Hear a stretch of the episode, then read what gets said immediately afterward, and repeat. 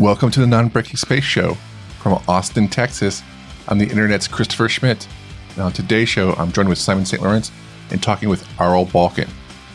Aral is a cyborg rights activist and one third of Indie, a tiny nonprofit organization working for social justice in the digital age. At Indie, he works on making Better. Better is a privacy tool that stops trackers while you surf the web on the Safari browser on the iPhone, iPad, and Mac. Before we get started, some things I'd like you to know.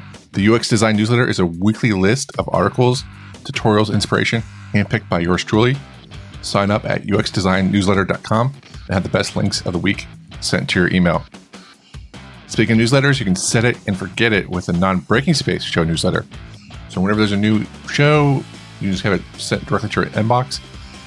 Sign up at newsletter.nonbreakingspace.tv. Did you know that we have a YouTube channel? Well, we do. Watch our unedited episodes at youtube.com slash nonbreakingspace show.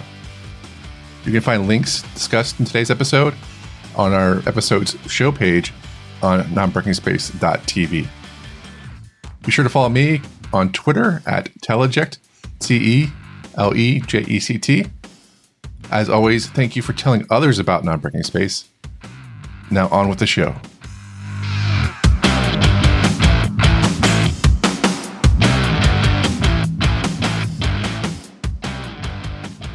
So my Echo decided to speak at me right now. Kind of crazy. so, um, so I, I just want to nice. You have a you have a spy in the house, right? Exactly. I have multiple spies apparently, with uh, smart TVs and smartphones and everything like that. So, ooh, do you have a Samsung smart TV? No, I do not. No. no. Okay. so, uh, actually, we, we talked with Simon before. I talked to Simon before, and he was like trying to get like, where can I get a dumb TV? I was like, I just I just well, that's that's an issue, isn't it? I mean, going forward, are we going to have the choice even to not be spied on by default with our everyday things? Um, I think that's a very timely conversation to be had, or maybe we should have had that ten years ago. Right. Yeah, I mean, well, I guess we should just get started, like, and try and like kind of frame this discussion as to to to what you do exactly? Because uh, I think, w- and where I want to go first is probably uh, on your site. You describe yourself as a cyborg rights activist. Uh, yeah. Can you describe what that means? Well, um, quite simply, I see our relationship to technology today as that of a cyborg to its organs. Um, the mainstream uh, description of that relationship today is that we have a master butler relationship where we're the master and our technologies are the butlers and we have conversations with them so um, and this is of course accentuated by our personal assistants you said you had an echo uh, speaking to you just then. Siri is an example where uh, it's kind of like uh, I think you had Steve Krug on your um, on on your uh, show. Uh, you know, in Don't Make Me Think, he has that section where it's Master Butler. Um, and so I say to my phone, for example, if I have a thought and I want to store this thought on my phone and not just in my brain, I say to my phone, "Hey phone," or "Hey Siri," or "Hey, you know, Google." Um, can you write this down in your notes application? And my phone says, yes, that's great. Um, and, and so it's a conversation. That's usually how we see our relationship to technology, where the technology is, of course, subservient to us. Um, and in this model of technology, uh, surveillance becomes what it's always been, basically uh, signals capture between two actors having a conversation. Um, and that's, you know, that's what the Stasi used to do. So there's nothing new there. But if we see technology differently, and uh, and I do, and our relationship to technology differently, then uh, things become very different. So, what if instead, when I have a thought that I don't want to store just in my head, but I want to keep on my phone, what I'm doing is I'm extending my mind and thereby extending myself using this piece of technology. Well, then it would make perfect sense to extend our understanding of the boundaries of the self to include the technologies by which we extend ourselves. And that's what I mean by the cyborg organ relationship. Uh, our technologies today mostly aren't implants. We could have implants, and we do have implants, um, especially some medical ones that are, you know, play a very crucial role in keeping certain people alive. Um, but most of our technologies, overwhelmingly today, are explants. My phone is an organ, but it's an external organ. It's an explant, as I would call it. Um, and this is really important because if we see this as our relationship to technology, then surveillance, for example, becomes something very different. It becomes an abuse of the self. And we have a system of laws and justice, we call it human rights law, that knows how to deal with abuses of the self. So, you know, you'll hear people saying we need digital rights, a, a bill of a digital bill of rights, data rights. Mm. Data doesn't need rights. Human beings need and have and have rights. So we don't need any of these. We just really need to understand that today with digital technologies, the boundaries of the self are different. And we need to apply the human rights we already have uh, to this expanded, extended uh, uh, understanding of the self. And that's what I mean by being a cyborg rights activist. Um, note I don't say advocate because I, I, do believe that I am a cyborg, um, even though I don't have any implants. And I believe that's our relationship to technology. And I think it's very important for us to protect personhood in the age that we're living in, that we understand this and, and protect those boundaries that was probably a longer answer than you expected. oh no. I was like, it's really cool. Cyborg's a cool term. No, it's it's it's so it's not a superficial kind of you know futuristic explanation. It's actually a very humanistic view of, of technology and the role that it plays.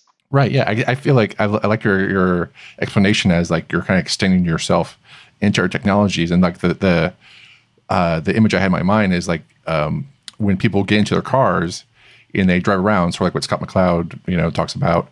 Uh, I, I, think it was Scott. Like when you get in your car and you get hit by your car, you don't say someone hit my car. They say someone hit me. Me. Right. Exactly. Right. Yeah, and, and you've kind of extended your boundaries as well. You're you, with, with that car, and yes, you say someone hit me, um, and and there it becomes really important. The the crucial question becomes who owns and controls these technologies by which we extend ourselves. Mm. Is it us, individuals, you and me? Christopher, do you own your Echo? Or does Google Incorporated, Alphabet Incorporated own? Uh, sorry, you said Echo, so it's an Amazon uh, device, right? Uh, so does Amazon Incorporated own it, or uh, or your Google Home? Does Google and Alphabet own that, or do you? Now today, it's Google and Amazon that own them. Uh, and and what does that mean about personhood in our uh, in the digital age? Uh, what does it mean about who owns and controls us really if we see our relationship in this way? And that's why i think this is such a fundamental question. This isn't a question about technology. This is a question about uh, society about the kind of society we want to live in and our our rights and freedoms uh, in in the uh, in in the world we live in and in the world that we're heading towards. I, I share all of those concerns. The thing that's funny to me is that uh, I've I've dealt with it by simply not not hiring the butler, not extending myself. Um, I don't I don't have an echo. I don't have. Do you do you live in a do you live in a cabin in the woods? Uh, sort of. I mean, I basically all of my all of my interaction with the surveillance uh, corporation world is through my eyes and my fingers, pretty much. Um, I don't right. have anything listening. I, you know, avoid cameras. Um, and, and, and in doing well, so, I, I, mean, let's, but, but, but also, you know, you do work at one of the companies that does practice a lot of surveillance. Yes. And I work uh, in you, the, you do work at Microsoft. Yeah, I work at the outermost fringe of the empire, but, uh, right. Yes, um, right. I, I, create training videos um, on how to do, I mean, create websites, but, uh, yeah. yes. Um, and and and, it's, and that's actually a very interesting example mm-hmm. because here's a company that, like Apple, doesn't necessarily need to do that. You know, because Microsoft uh, started out just like Apple, selling products, right? Making products and selling products. And what differentiates Apple today from Google is its business model. They're completely different. Apple still makes and sells products. So, you know, you buy an iPhone and Tim Cook's happy. Tim really doesn't care if you take that phone and throw it out the window, right? It'd be a shame, but he's made his profit right there. I mean, it's better if you like, you know, fire up iTunes and buy some movies or get a subscription. That's even better. He's even happier, icing. but he doesn't need that. Yeah. Right? It's icing. Exactly. On the other hand, if you buy an Android phone today uh, and you throw it out the window, Google hates your guts, right? At that point, because they haven't made any money at all. It's only when you start using that phone and the phone starts tracking everything that you're doing and storing it on their cloud and for, for them to have this data then to analyze continuously to create a profile of you which they can then exploit you know for their profit motive and, and whatever political motives they may have that's when they start gaining value from the relationship you have. So when we're talking about business models, completely different business models. And I was talking to uh, one of the lobbyists. I was in Brussels recently, uh, one of the Microsoft lobbyists, and I was trying to explain this to him. Um, and I was like, "Look, you know, you guys have to really understand that you could do what Apple's doing, right? You don't need all that." Telemetry and all that stuff in Windows and logging all of that information, you actually could use privacy as competitive advantage like Apple does.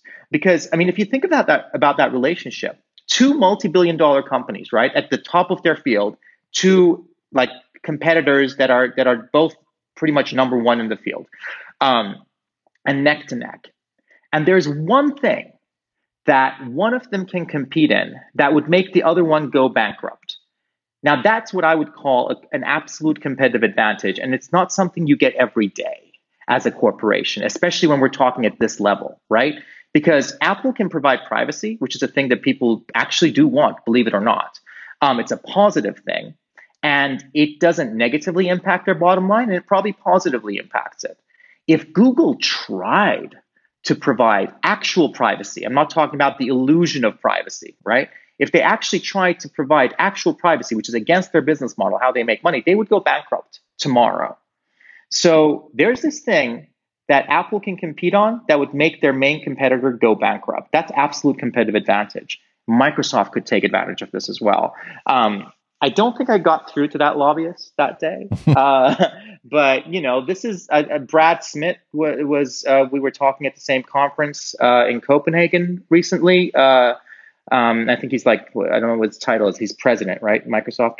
Um, and, you know, I was trying to get that point across there mm. as well. Um, and I don't know, but internally, if you can, if you can try and get that across to them that it's competitive advantage, then who knows? We might have another ally going forward. Well, well, broadly speaking, I mean, you're talking about Brussels and Copenhagen. It seems like Europe is is trying to teach these companies that there might actually be value there, and it will be regulatory value, if nothing else.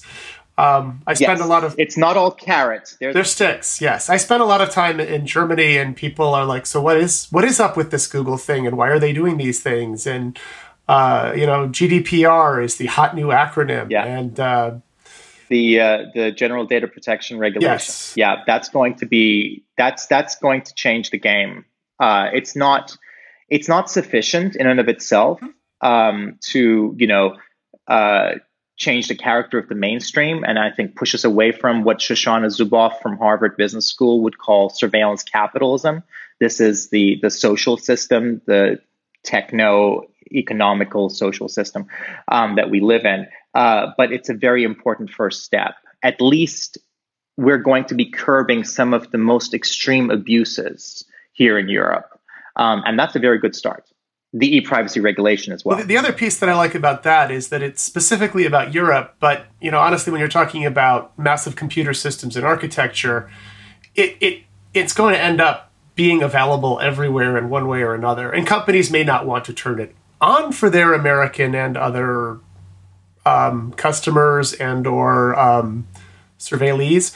Uh, but they won't be able to say, but that's impossible. We can't imagine doing that. That would break all of our systems. Exactly. And that's the key thing because, I mean, I don't know how much you're aware of this, but when people like Eric Schmidt, for example, come to speak to, you know, the European Commission or to people here, um, the story they tell is a very specific one. They say, look, and this is kind of the story of neoliberalism as well. They say there is no other way, right? There is no alternative. This is how technology is. Technology is an objective vector, it just goes from the past to the future. There's only one way of building technology, and it's our way.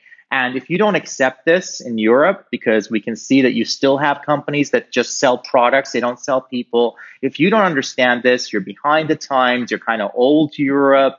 Uh, you hate innovation, you hate job creation, you know, all of these buzzwords, um, unless you do things our way. And I think what you what you touched upon there uh, is is is exactly correct, uh, Simon. That um, this is about saying, no, there is another way. And we know this. You know, uh, both of you know this. We don't have to build centralized surveillance based technologies, right? The web has become this. Uh, and the web is the problem. Uh, but we can build decentralized, zero knowledge, free and open uh, infrastructure. We'll, of course, have to fund that differently. No venture capitalist is going to invest in that, right? This is not just a technology problem. Um, but we know how to do this. There is no infeasibility here. Um, the reason we're not doing it is uh, there isn't a huge amount, uh, you know, of of, of um, in in the in terms of the capitalistic success criteria, there isn't a huge amount of financial success to be had uh, in in in terms of what Silicon Valley would consider success. Uh, but I think we need to change our success criteria. You know, uh, we're talking about infrastructure that is essential to democracy, that is essential to our human rights going forward. Um, maybe it's it's too important to be left to venture capitalists and to Silicon Valley. Yeah, it just seems like uh, we're we've gotten to this point, you know, with the growth of the web, you know, from the from the '80s to now, is just that, you know, we actually be we can like, track things and track people on the web. It's sort of like, oh, we can do this and then we sort of like got painted ourselves to a corner of like oh we probably shouldn't be doing this right we're like this is probably a bad idea it's all my fault i wrote a book on cookies in 1998 i, I set up I didn't in, first party or third party because those are different. I covered both, but yes. okay. But okay, what you said nineties, right? Yeah, it wasn't. And, and we were there, there's so many facets of yes. This. We hadn't learned a lot of us Sorry. No, no, no. We, we hadn't learned the dangers at that point. It all just seemed like this small thing that was going to make life convenient. Look, to be perfectly honest, a lot of us were lied to, right? Uh, when I started out, I mean, heck, I started out in Flash, all right, building Flash stuff back in the day when you could only do certain things in Flash. Now we can do all of that in JavaScript and HTML, etc., which is great. Um, and then kind of migrated to the web. And, and the promise of the open web you know, the Tim O'Reilly promise of the open web was beautiful. And and when Tim said, you know, use open APIs and you're helping to build the open web, I believed Tim. And I built a Twitter app. And I was like, Tim, thank you. Uh, yeah, I'm going to use Twitter's open API and build a Twitter app. And uh, and what happened? You know, eventually we realized, wait a minute, these keys, these API keys that we have, they're keys to locks that we don't own to locks that can be changed at any uh, any time. We're not really building the open web. We're adding value to these closed silos. So, you know what? We were lied to. A lot of us, I don't, you know, if you were to take some sort of a, a survey, I'm sure a lot of people didn't get into this to say, I want to be a peeping Tom. I want to track everyone's movements. I want to, you know, farm people because that's that's what we're doing the business model of mainstream technology is what I would call people farming, right? We're farming people for their data, for insight into their lives. We're extracting this. It's an extractive process, and then we're exploiting them. This is not nice, right? Um, I don't think we got into this for, for that reason. I think maybe a few of us, maybe a couple of sociopaths got into this for that reason. We didn't. We were lied to as well. Um, but it's important for us to understand why this happened right? Um, the web is the problem. The architecture of the web, and you can say this easily looking back 25, 30 years, right? Hindsight being 2020. Um, the client server architecture was never decentralized. That's that's not a decentralized architecture. That is exactly the same architecture as mainframe computing. In fact, I call the web era the mainframe 2.0 era for that reason. The difference is in mainframe 1.0, these large computers were limited in scope to the organizations that could afford them, to corporations and a couple of educational institutions. Today, they're global in scope. In fact, the uh, then president of IBM, uh, Watson, who the, uh, the, the AI is named after now, um, he famously uh, said that he thought that there would only be about five mainframe computers in the world um, at some point, and he was laughed at. Um, he was right. He just skipped a generation. He skipped the personal computing era, which was the last time we actually had decentralized computing. Today, we do kind of have about five mainframe computers in the world. They're called Google, Facebook, maybe Snapchat, Amazon, right? Um, so we need to start understanding what went wrong, uh, and and and how do we, you know, plot a different path forward from here. And that begins with understanding that if you take a client server architecture, which has centers, the servers are the centers, right? And then you put that into an enzymatic pool of capitalism uh, and venture capital, which says to those centers, grow as rapidly as you can, right? Uh, that's what we're fixated on in Silicon Valley, right? Growth, rapid growth. Um, if that happens, then those centers grow and they begin to coalesce, mergers and acquisitions, right? And then we get the monopolies that we have today of the Googles and the Facebooks and the Amazons, etc. So if we want to plot a different path forward, we need a different network topology. Client server doesn't cut it. The web is not going to fix this. There's a there are a lot of elements of the web that we can carry forward and we can use as we evolve it. But that client server architecture is not going to fix this. We need a topology, an architecture where every node is equal.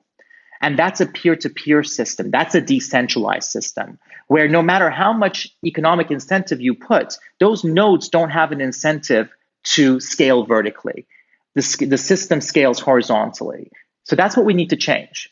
Again, we know how to do this but this change is not going to come from venture capital or Silicon Valley. Have you followed any of like the decentralized web summit stuff from last year, which which was very Silicon Valley? Um, mm.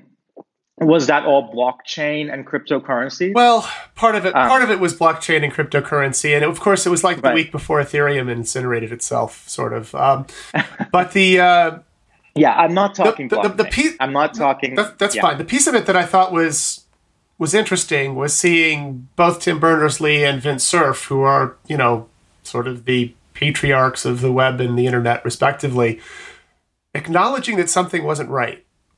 And, you know, sort of, I mean, it was, it was in the Internet uh, Archive, which is a former church. So it was, it was kind of a strange, like, blessing, laying on of hands for, you know, go forth and do something different. I don't know. I mean, it's, it's good to hear different groups talking about this but when you have the royal court acknowledging that maybe there's an issue with the monarchy, um, I think you need to kind of ask yourself how much you're going to weight that. And and don't get me wrong, you know, I've I've uh, I've met and spoken to Tim. Um, I think I think he he has the best of intentions in whatever he's doing. He's a particle physicist. He's not. I don't think he's involved in the politics of, of all of this. I don't think he's involved in uh, the the financial aspects of all of this. And I think there are people who are um, who who maybe are much more influential in in uh, in certain aspects of it. Um, Vint Cerf, well, you know, he works at Google now. Um, was, so again, I, I think. Sorry, that was the mysterious part, but yes.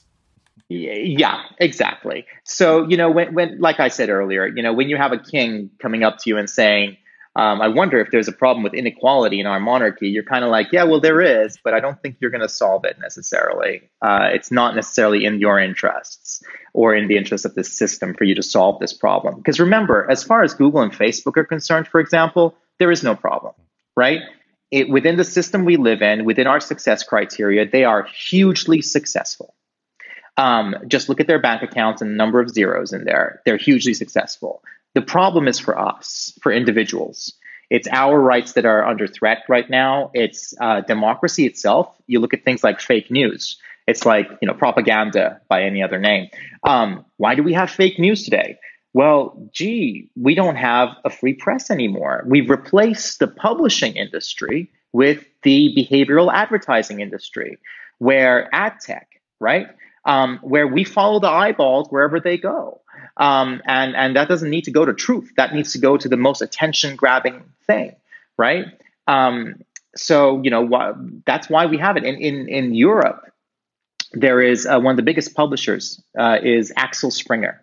So Europe wide, one of the biggest publishers, they got into a court case recently, and their lawyer for their side actually said, and I quote, um, so wait, the exact words were uh, the the business of the plaintiff, which is Axel Springer, the biggest publisher in Europe, um, is to deliver advertising to its uh, users. The journalistic content is a vehicle to get people to view to view the ads. So journalistic content, basically, he's saying, is bait to get people to view the ads. Why do we have fake news? This is why we have fake news, right? Is this detrimental to democracy? Yes. Is a couple of corporations knowing everything that everyone is doing and saying and communicating detrimental to democracy? Does it have chilling effects? Do you do you censor yourself when you know you're being watched and listened to? Yes. So you know these are fundamental issues, um, and they're not. This is not a technology problem. This is again, as Shoshana Zuboff would call it, a surveillance capitalism problem. Well, it's also a, a, cultural problem. You know, trying to get people to understand who aren't techies, uh, even though they're being surveilled under surveillance. But also, I just I also want to talk about. I'm not sure I mentioned this. Is that uh, you know recently I just came across a story that uh, China is actually working with uh, companies with credit scores to create a social credit score, right? And yeah. so that just like so it's not just you know capitalism, but it's also just you know. Uh, oh, but but China China is capitalist, yeah. right? Uh, China has entirely embraced capitalism, mm-hmm. and uh, if in the U.S., for example, people aren't aware of that, um, they're going to start becoming way more aware of it as China starts to buy the surveillance infrastructure that Silicon Valley is creating. It's already happened, right? Opera, which was a darling of the web mm-hmm. at one point, um, and it was okay that they were doing things like, you know, client-side compression.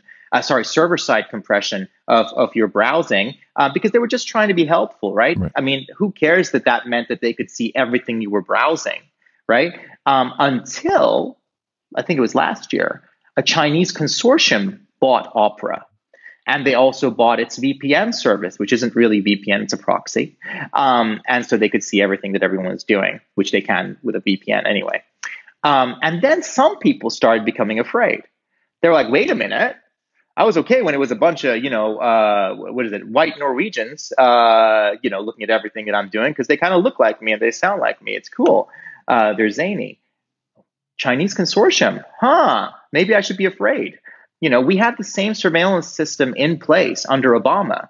Far fewer people were worried. The moment Trump became president, people like, wait a minute, now he has access to all of this. You know, um, I think part of what we're seeing is people with a lot of privilege who are not negatively impacted by this, uh, who can afford to be unaware. So, you know, today, if you are a gay person living in a country where that's punishable by incarceration or worse, then you very much care that Facebook knows whether or not you're gay based on your likes. You care about that because you know that could be leaked to your government and, and, and probably will be.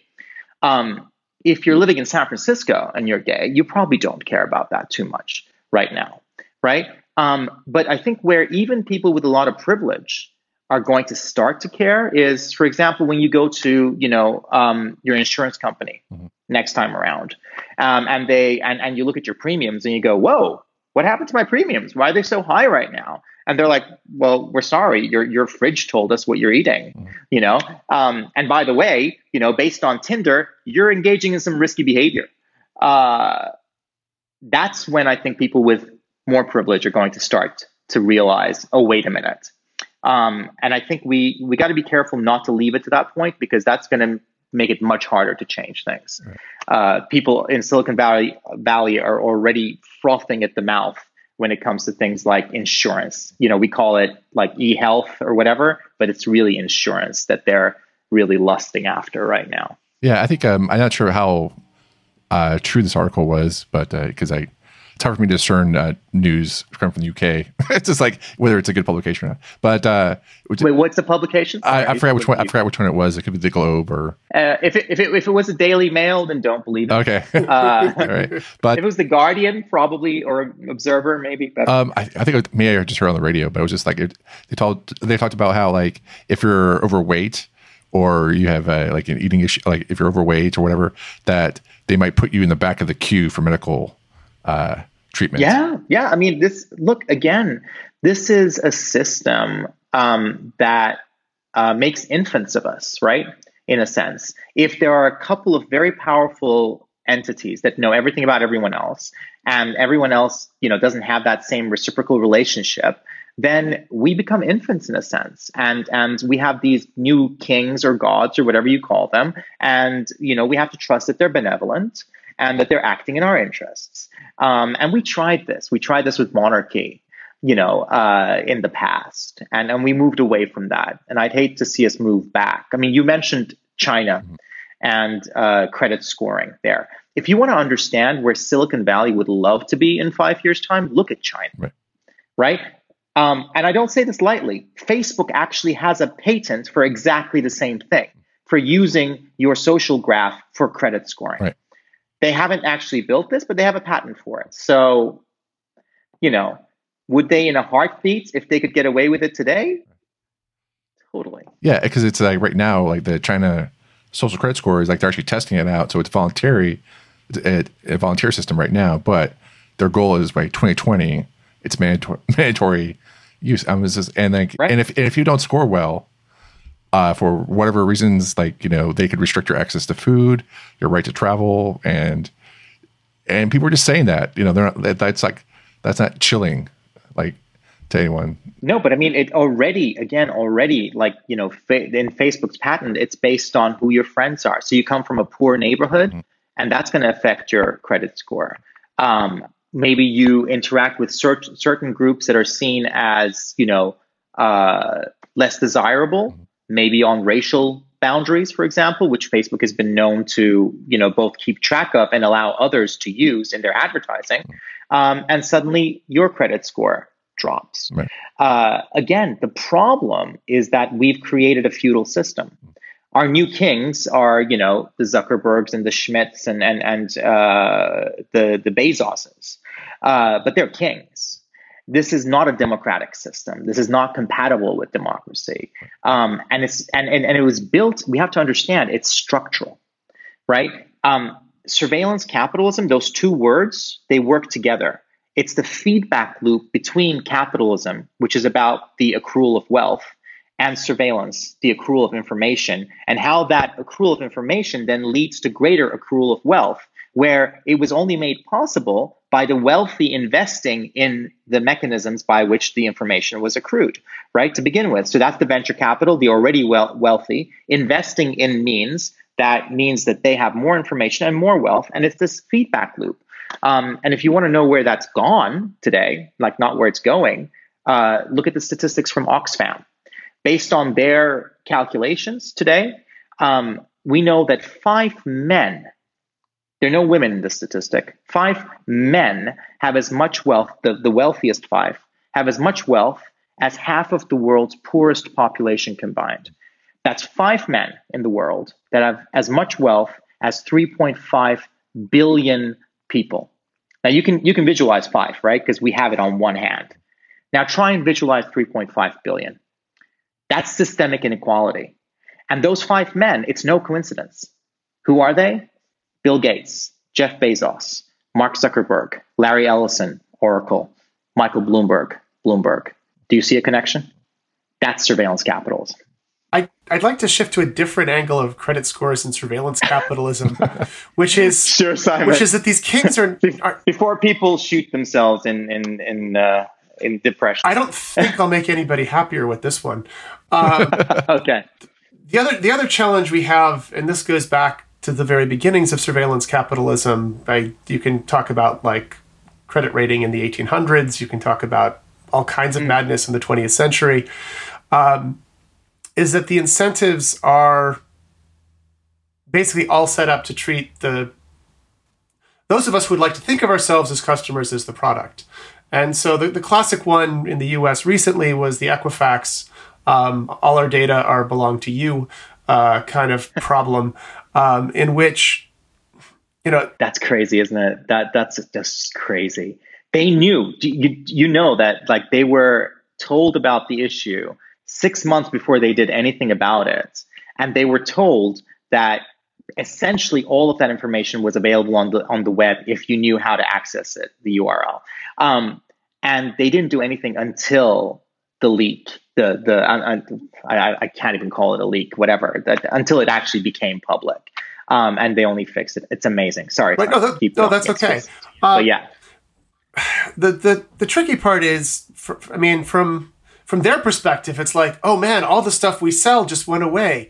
Um, because you know but but basically all of that inform all of that information that was suddenly publicly available has been privately available for a small fee for for decades um, and you know, I suddenly have my friends coming up and saying there was this big breach, and and now everybody can know everything. And I'm like, well, they could have asked for about ten bucks and found out most of it anyway.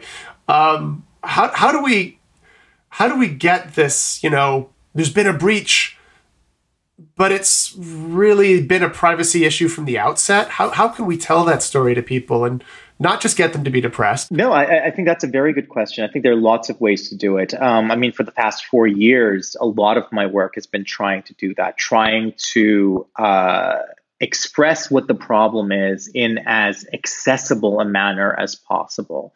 Um, and and that's very important because you know some of the groups that are working on solutions, etc aren't always the best communicators. Uh, you know, if you're talking about the Free Software Foundation, for example, I have utmost respect for them not the best communicators always. Uh, you know, and I think we need to also, in those groups that are working on alternatives that do care about these issues, we have to be very careful. Um, on the one hand, not to foster such a strong identity that we get so attached to that identity of being counter to the mainstream that you know, if the mainstream was ever to get better, we would lose that identity. Um, and and that creates this weird irony where you know people actually care about that identity and work in ways that don't enable the mainstream to change. And you see this in, in Berlin, for example, in the counterculture there. Uh, there are rites of passage. People dress a certain way. They have certain stickers on their laptops. It's creating a culture counter to the mainstream uh, that they then begin to really like and don't want to give up. So we need to be very careful to, st- to stay away from that as well in those areas where, you know, in those groups that, that care about solving this problem. But also to understand this is about you know, if we're talking about fixing this, this is about creating the new everyday things in a different way, in a way that's ethical, in a way that respects human rights and human effort and human experience. You know, that we have an ethical design manifesto at Indie, and those are the core tenets of it. Respect human rights at, at the core, respect human effort, respect human experience. We do this, problem solved, right? Um, how do we fund the organizations that can do this? Well, it's not going to come from venture capital. So let's start thinking about uh, what it means for us today in where we are today, where we don't have a public sphere anymore. We don't have any public space anymore online because it's all private space. And it's worse than that. It's private space that masquerades as public space. So Twitter says to you, hey, I'm a park come have conversations here. Come uh, express yourself. Practice your freedom of speech which i know in the us is you know a huge thing. Um, and facebook does the same thing right? Uh, we're a park. No. You're a shopping mall facebook. You're not a park. You're just pretending to be a park. Where are our parks? Where are our digital parks today? We don't have them right? Because venture capital doesn't fund parks. It funds uh, shopping malls so if we want parks, then we're going to have to fund them in the same way we funded parks and we funded roads and we funded sidewalks. If we want infrastructure that isn't privately, corporately owned, um, and that's that's from the commons. And again, I really don't see this happening in the U.S. I mean, I prove me wrong, please, and I would be the happiest guy. Um, but I, I see maybe a chance in Europe and because of like the, the historic approach to things being slightly different um, you know they're not europe isn't as enamored with the corporate system um, as much as i think it's so ingrained in the culture in the us a little bit where we assume corporations are good and corporations are you know That's what you. That's government bad, corporations good. Kind of seems to be the thing. Here, we're kind of still there's still a, an aspect of maybe big corporations not so good either. Um, so maybe there's a chance in Europe. I don't know. I would love to be proven wrong on this. I mean, there are some uh, efforts coming out of the U.S. like platform cooperativism, uh, which is the hardest word ever to say. Um, but cooperatives, basically, you know, instead of platform monopolies, what if we had the people who actually like instead of an Uber where Uber is the monopoly and all the drivers are getting screwed, and of course the the customers to some degree as well. Um, what if we had an Uber that was owned by the drivers? So that's a good step, right? It's not necessarily where we could be if it was funded from the commons, but it's a good intermediary step, and that's coming out of you know the US. So I hope I'm proven wrong, but I think there's a lot of hope. I think what's happening, like you said, Simon, GDPR, uh, General Data Protection Regulation, the e-privacy regulation that's now at the European Parliament. Um, there's huge lobbying, and you guys have to understand that there's there's a huge amount at stake here for these corporations, right?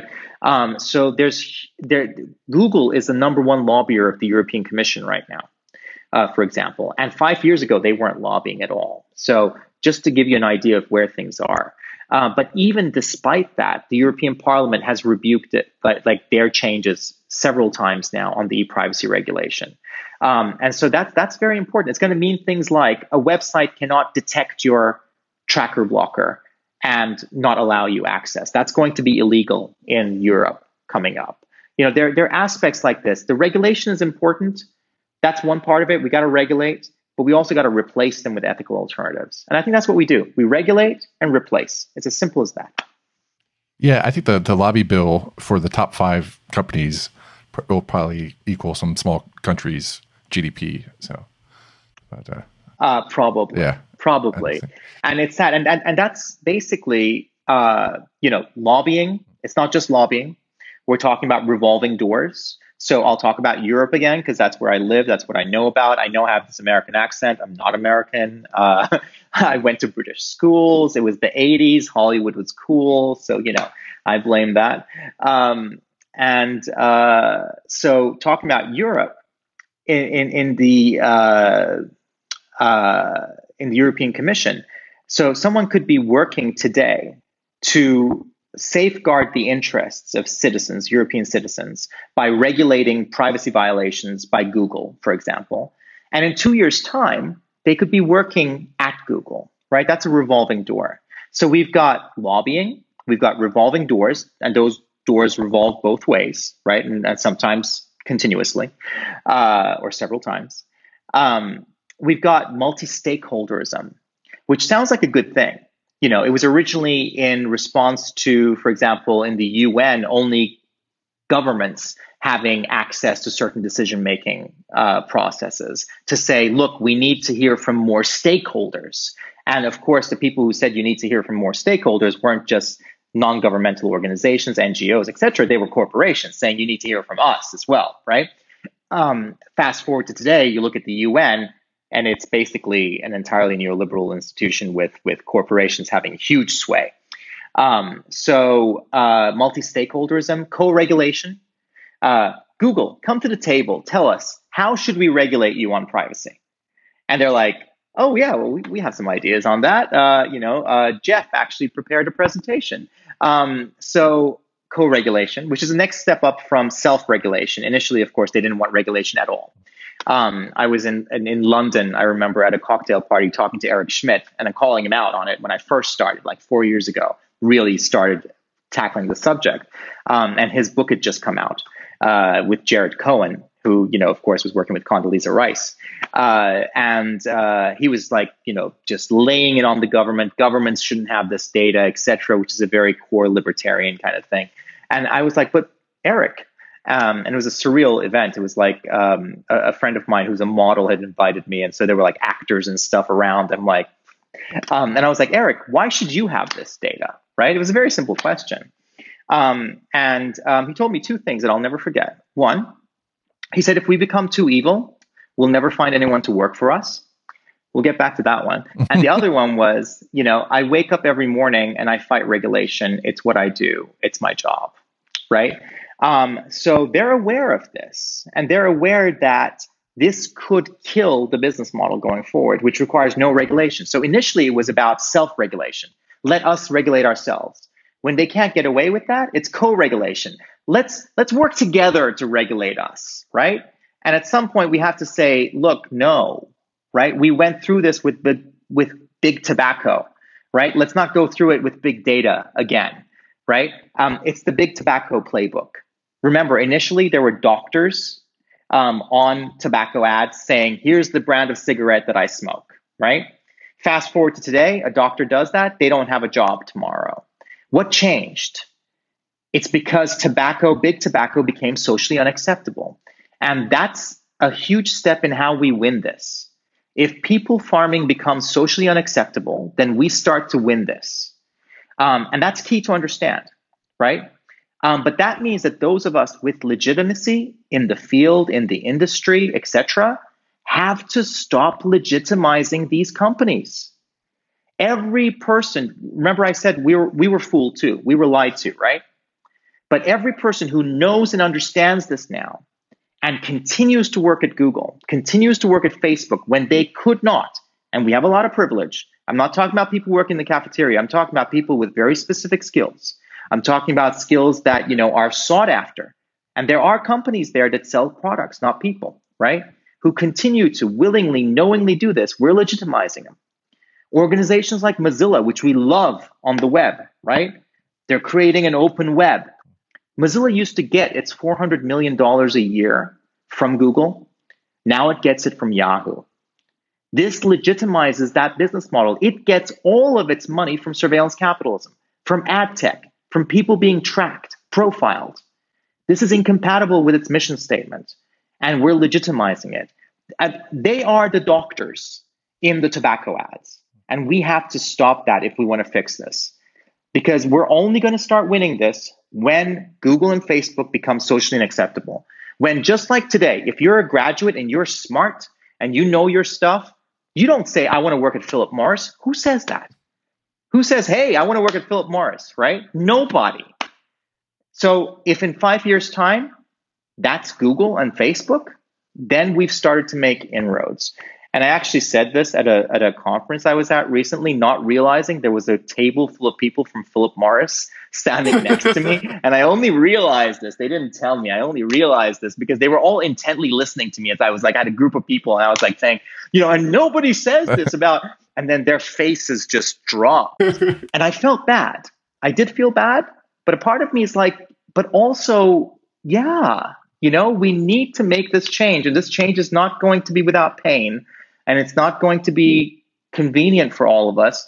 We're probably in a space and we probably have a privilege where it'll be less convenient, uh, I mean, less inconvenient for us to try and help make this change. And I think we, we have a responsibility to. You know, do you guys want to live in this world? In, in, in, in the kind of the, the surveillance based world that Google and Facebook has created, knowing that we can build something better? Well, I mean, it's no, I guess not really, but also like my my uh, you know, you put like a lot of heavy things on the scale to think about, and so my grain of sand on top of that is the thought of the people who are in charge of the databases. Like, you know, like let me step back a little bit more. Is this that I think America, you know, for the last twenty years with the web growth of of data and stuff like that, that you know, yeah, I think you know corporations have boomed obviously with Google and, and Amazon, but you know, in our government, you know, I'm talking about the city and state level, you know, kind of like the pain points of getting technology and you find the people to uh, generate that technology solutions that they need to, to grow and sustain the cities and states and like that is like kind of helpful in a way because like you know it kind of like straps them from being evil if you will uh, to do that. And so so my concern, and this is the grain of sand, is that when, you get people uh, that don't know what they're doing or uh, in charge of those databases, in charge of those things, they might like say they mistype your name, and all of a sudden you're somewhere else you're not supposed to be, and then you're fighting uh, for your cyber identity, if you will, your your cyber rights because you're trying to get that fixed. Sorry, I was just saying. Do you mean like if if states were to take over these, uh, the running of these things, etc.? Is that what you're talking about? Right. Yeah. So like you know with the China's social score, like let's say if there was a mistake with your credit score. Oh yeah. Like yeah, like like yeah. what is where's your recompense? Like like where do you go to buy back your your digital like rights? Right. I, I, have seen this. I've seen this being voiced quite uh, loudly recently. Like there, there were a couple of uh, articles going around making the rounds about how we should nationalize Facebook, right? Um, we should absolutely not nationalize Facebook. That is the absolute worst thing we could do. What you don't want to take is to take a, a, corporate entity that has all of this information and then give all that information directly to a government that again has the right to incarcerate you or maybe even in some places, you know, take your life away from you. Uh, that is absolutely the last thing we must do. We need to decentralize this so no one has the information. Um, if we're talking about data, right, we're talking about two different aspects in one word, which is a problem. Data, we use it as a generic term, right? Are we talking about rocks or are we talking about people? Oh, I don't know. It's data. Uh, so how should we regulate it? Well, it's very important. The difference is very important because, again, I can't emotionally or physically hurt a rock. Um, I can do that to you, to a person. I can't incarcerate a rock. I can't deprive a rock of its life. I can do all of that to people. So it's pretty clear that one of these deserves more thought and, and more, more, more consideration. Otherwise, one of those two is going to get the short end of the stick and it's not going to be the rock, right? But we do this all the time. We just talk about data like some generic magical term, right? Data is just information. What is it about? If it's about rocks, in other words, the commons, the world around us, well, I would argue that that information belongs to all of us. That should be in the commons, right? Uh, information about like mapping information about your your country should belong to you as a citizen of that country, not necessarily to Google. But information about you, Christopher, should belong to you, not to some corporation, not to some government, right? And then you decide as a person with autonomy you know, as as where where we can actually protect your the integrity of your personhood, you decide what you want to share with others and what you want to keep to yourself, which is basically the fundamental definition of privacy. What do you want to share with others? What do you want to keep for yourself? Um, that's it, right? That's decentral. That's a decentralized topology. So no, do not nationalize Facebook.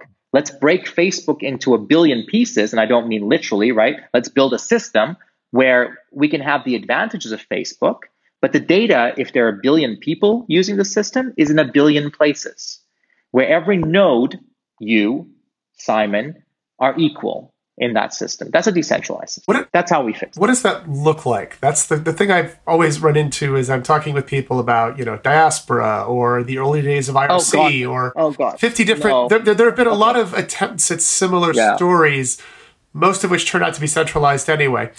Um, yeah. Um, what it looks like at its very core is um, let me try and give you an analogy that I haven't used before. You remember those telephones where you had a wire between like two tin cans as kids, mm-hmm. right? That was a decentralized system, right? There was no operator in the middle, right? You were at a direct connection. Now take that and scale it up, right? Um, so we need to do two things in that sort of a system if we want to scale it up. I need to be able to find you and I need to be able to know that if I say something into that tin can, it gets to you. So findability and availability, right? Um, so what would that system look like? It would look like my design for it would be that every one of us has our own place on the internet, right? Um, this is a little tiny piece of storage and functionality, a node that is always available on the internet. Now, because it's always available that means that's not in a little you know box in your in your room in your house because unless you're a techie you're not going to be able to keep that always available. Um, that's going to be hosted by someone else someone with the technical knowledge and you shouldn't need technical knowledge. So for it to be private it needs to be the private aspects need to be end-to-end encrypted then right? So imagine an end-to-end encrypted node right? That is just one node uh, it connects to all of your smart things, your smartphone, etc., and they all synchronize, right? But that node has a domain name, so I know how to find you, findability, and it's hosted by some third party, so it's available always. So it's availability, right? We build this infrastructure what it looks like to you should be it looks like your messaging app that you use every day. It looks like your photo sharing app that you use every day. Uh, if it looks any different to that, no one's going to use it. This is the problem with diaspora, for example. You said, "Oh, what about you know?" Because everyone brings that up, and and you're right to bring it up. Um, what were they doing there? these were people who really cared about the issues, etc. And there are lots of people like that. And they got together and they said, "How do we build a decentralized social network?" Right? Let's fix the problem of a decentralized social network. Nobody has that problem. Nobody wakes up in the morning and says, I wish there was a decentralized social network I could use, right? I mean, heck, I've been programming for 30 years. I don't do that. I might wake up and say, here's a photo, um, and I want to share it with a friend of mine. And how can I do that without maybe anyone else knowing? Now, that's a real problem, but they weren't fixing that problem. Um, and this is a problem that we have in these communities where, you know, a lot of times we're building cool toys for ourselves, which is fine, which is great but they're not going to be magically uh, usable products for the mainstream. And that's very important for us to understand, right? Um, I mean, imagine, imagine, for example, that like you have a classic car, right? And you're an enthusiast and you love working on this thing. Like you built it yourself. You took, you got the parts together and you put it together. And every time this car that you built breaks down, you are happy you are ecstatic because it means you get to spend the weekend working on your classic car and you love it because that's your hobby. You're an enthusiast. You love that, right? So that's kind of how we are in the free and open source world sometimes. We have these classic cars we love working on, and we love it when they break because it means we get to tinker with them, and there's nothing wrong with that. We learn a lot from that. The problem is we then extend that and we say, Everyone should drive these classic cars we're making to work into the market every day. And that's where it fails, right? Because perhaps even if you have that classic car, you don't drive it to the market and to work every day. You have a Honda Civic you drive to work and, and, and to and to the market every day because you know that car doesn't break down. And if it breaks down, even though you love working on your classic car, you know, you're pissed off because that means you don't get to work and you don't get to the market. So I think what we need to understand in these groups is we need to be building the Honda Civics, right? We need to be building those in the ethical in an ethical way, not classic cars where people have to buy the engine separately, right? It's like what what is that? It's like it's it's oh, if you want an alternative, use Linux. Uh, which distribution? Which distribution? That's saying which engine. Nobody buys a car that way, right? You go, you buy a car, you drive it home. That's what we need to do. Um, that's where we're failing. Uh, and, I, and, and, and it's encouraging to see groups that are understanding this. Purism, for example, uh, a company, small company, they're building laptops, Linux laptops, where they control the software, they control the hardware. Um, it just works. They just, I think, had a crowdfunding for a phone, and hopefully they're going to make those two talk to each other. I hope so. Um, so you know, there's there's a little bit of hope there. There are people who are beginning to understand this the real challenge of our times, or our time really, is how do we build the new everyday things in a way in which they happen to be ethical? If we think people are going to use them because they're ethical, because of the ideology, then we're going to fail.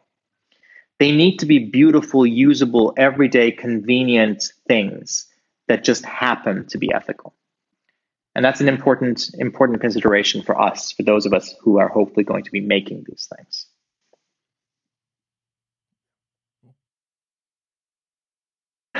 And then there's silence, and that was it. it's a beautiful vision. I'm, I'm, I'm happy to stop there. And I, I'd forgotten about the Purism phone. And well, yes. And you know what? And you know what? We have a chance to make it a reality.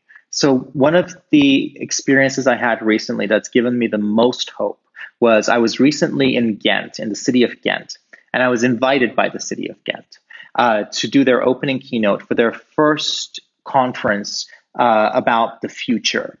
Um, so, uh, they call it Foresight. Um, and Ghent is a very special city. Uh, they have a, an interesting history. So when, when, for example, I was told the story when I was invited, they said um, When they built the castle in Ghent, in the middle of Ghent, and the fortifications around the castle, they didn't build that against outside invaders. They built the fortifications against the people of Ghent. Uh, so you know, it's it's a very progressive town, uh, and and and uh, it, it's quite special. So they basically, from the beginning, because you touched upon cities, for example. Um, and we have this whole smart city thing that's coming out of Silicon Valley. And they were always opposed to that. And their vision was much more, well, we need smart citizens. Again, you know, who who's getting smarter about whom? Is it a couple of corporations getting smarter about you, or is it you getting smarter about yourself? You can ask that about anything that has smart as uh, as a qualifier next to it, right? Um, is my phone getting smarter about? Uh, is my is, am I getting smarter about myself? Is my phone getting smarter and I own that? Or is a company getting smarter about me, right? So they basically, uh, when I started doing my research before my talk, um, I found that they wanted to create a city of people. And uh, you know what I always talk about is that we need an internet of people, not an internet of things that spy on you and you know uh, owned by corporations. An internet of people where people are have primary agency and control and ownership. And so when I saw the city of people, I was like, hey, this sounds compatible. And then the next thing I looked at, I was like, wait a minute. The city of Ghent is one of the first cities to have its own top level domain name. Now, tie that back to what I was saying earlier, right? What if we could all have our top level domain names? And it was and and and, and it was as easy as getting uh, you know your name on Facebook, where Facebook gives you an identity, right? What if getting your own identity that you owned and control was as simple? Because it's not today, right? To set up your own decentralized node of anything like Mastodon, for example, you guys aware of Mastodon? Uh, it's it's de- federated, decentralized Twitter, right? And it's beautiful and it works really great. Um, join Mastodon.org, I think it is. Uh, check it out. Really awesome. Not venture capital funded. Uh, and getting your own Mastodon instance up, though, like I did this for myself. I have my own Twitter of one that can talk to everyone else's Twitter, not to their accounts, to their Mastodon instances. Some might have 100 people, 1,000 people. Um, and it took me half a day, right? with technical knowledge, I had to register a domain, I had to get uh, a server space, I need to set it up, etc. Blah blah blah blah. Getting your identifier and getting started with Facebook is 30 seconds. This is the key design challenge of our time. How do we make getting your own place on the internet in a you know uh, getting you up and running with your own node 30 seconds instead of six hours?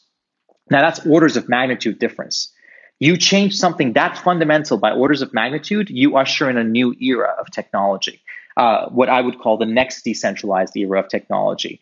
Because you know we had mainframes, then we had personal computing, which was decentralized. Mainframes were centralized. Personal computers decentralized. The web centralized. Unfortunately, what's coming next? Personal networking, maybe, where it is decentralized, right? Um, that would usher in that era, that order of magnitude difference. So if anyone's looking for a design challenge to fix, this is it. But bring it back to Ghent they have their own top level domain, .ghent. So I was like, wait a second, we could start it here. 260,000 people, right? That's Ghent. What if we got 260,000 people, their own domain, right? Under 30 seconds, because we could do it because we own it, right? Um, in a way where they could communicate with each other and they could communicate with the city where they're in ownership and they're in control. Um, so I basically made my keynote into a proposal for the city.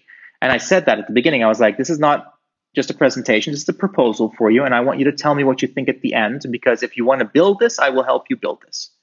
Um, and I presented it. And I got off the stage and I went to their head of strategy, uh, Carl Philippe, and I said, So what do you think? And he said, Let's do it. So, you know, since then, we've also had very favorable, uh, favorable reception from the city, from the mayor's office. So we're going to very quietly be looking into what we can do on that. Uh, but that gives me a lot of hope. And I want you to imagine that.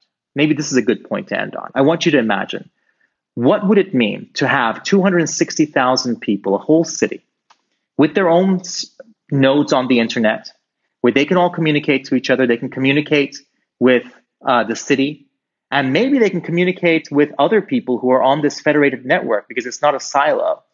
Let's say we were using Mastodon for it, just wildly, right? Let's just say we are using Mastodon. Um, what would the next generation of the web look like if it was built on a messaging protocol? Where we could actually expand the semantics of the messaging in the messages themselves. You know, just think about that because, you know, that might just happen. And I think that would change things positively. You know, you always hear about the the Steve Jobs quote, uh, "Make a dent in the universe." Um, I think any buffoon with a sledgehammer can make a dent in the universe. I think the important thing is making a meaningful dent, and uh, that's what I'd like to see us do. Let's make a meaningful dent in the universe, and I think you know this has a chance to do that.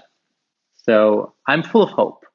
Uh, if if it comes across in any other way, I think being aware of the problems and being aware of the issues is hugely important because otherwise we don't know that we need to make a change. But that shouldn't make you pessimistic in any way or depress you in any way because we already know what the alternatives look like. We already know that they're possible. We just need the will and imagination to make them happen. And I am confident that we will. Awesome. That's I'm inspired now. So that's like good valedictory good. address. That's great. well, you know, it's it's up to all of us. It's up to the people who are watching this podcast right now. You are the ones that are going to make this change. It's not going to come from me. It's you know we're trying. There are lots of other groups that are trying, but it's all of us. You know, and all we need to do really is to decide the kind of world we want to live in. Is it this one? Some of us might be benefiting from this as well. But are you comfortable with it? And if you're not, then, you know, maybe not selfishly, but maybe this is enlightened self interest. Build the world that you want to live in. That's the only thing we need to do to change things for the better. We don't need philanthropy, we don't need charity, etc. We don't even need to go that far. Just enlightened self interest. Build the world you want to live in. Um, and uh, yeah, and and and I'm sure that we will. Awesome. Well, uh, thanks so much. That was that was great. You have a lot, a lot for me to think about. But uh, uh, how, how can people uh, find more about uh, your uh, your work and um, and your message? Yes. Well, I'm very easy to find online, um, which is not ironic. again, you know, privacy is about having the choice of what you want to keep to yourself and what you want to share. Um, I have a lot I want to share. So um, ar.al, if you just remember my first name and put a dot in the middle, mm-hmm. That's my website. You can find links to everything there. Um, our little not-for-profit that we run with Laura, who you had on the uh, the podcast earlier, uh, Indie, ind.ie, which no one ever gets. I thought that was the coolest domain. I was like, Indie, ind.ie. Wow, I can't believe I got the domain. It was hard. And everyone's like, so ind.ie, so are you based in Ireland? I'm like, no, just read the word. um, but you, you don't you can't win out all of them uh, vanity domains um, but yeah and and of course you know laura and i work on making a uh, a tracker blocker called better um, which you can find out about at better.fyi mm. um, and that uh, blocks tracking on um, on ios and mac. And that's that's our way of basically doing technological regulation. It's not legislative regulation but it's actually saying you know you will not track. And we can actually do that on this platform that gives us the ability to do that um, and and uh, yeah so that's that's basically it really. Um, and i'm on mastodon as well so you can find that on my website. Um, and i am on twitter and and you can even find me on facebook because uh, right now that's the infrastructure we have and we're going to uh, use it under protest. Um, we're going to use it not as the canonical location of our of the information we want to communicate, but as a distribution channel. Uh, some of the indie web people have a, a, very good narrative on how that works. If you look at that, um, and uh, yeah, so I'm easy to find, and uh, please feel free to get in touch. I, I don't bite often, usually not too hard. well, I uh, I appreciate being on the, on the show. It's, it's been a great hour. Love it. Well, thank you. Thank you so much for having me. And, and likewise. And it's nice to be able to see you, Simon. I can see you now. I couldn't at the very beginning. Yeah, something weird. It's all good. This has been awesome.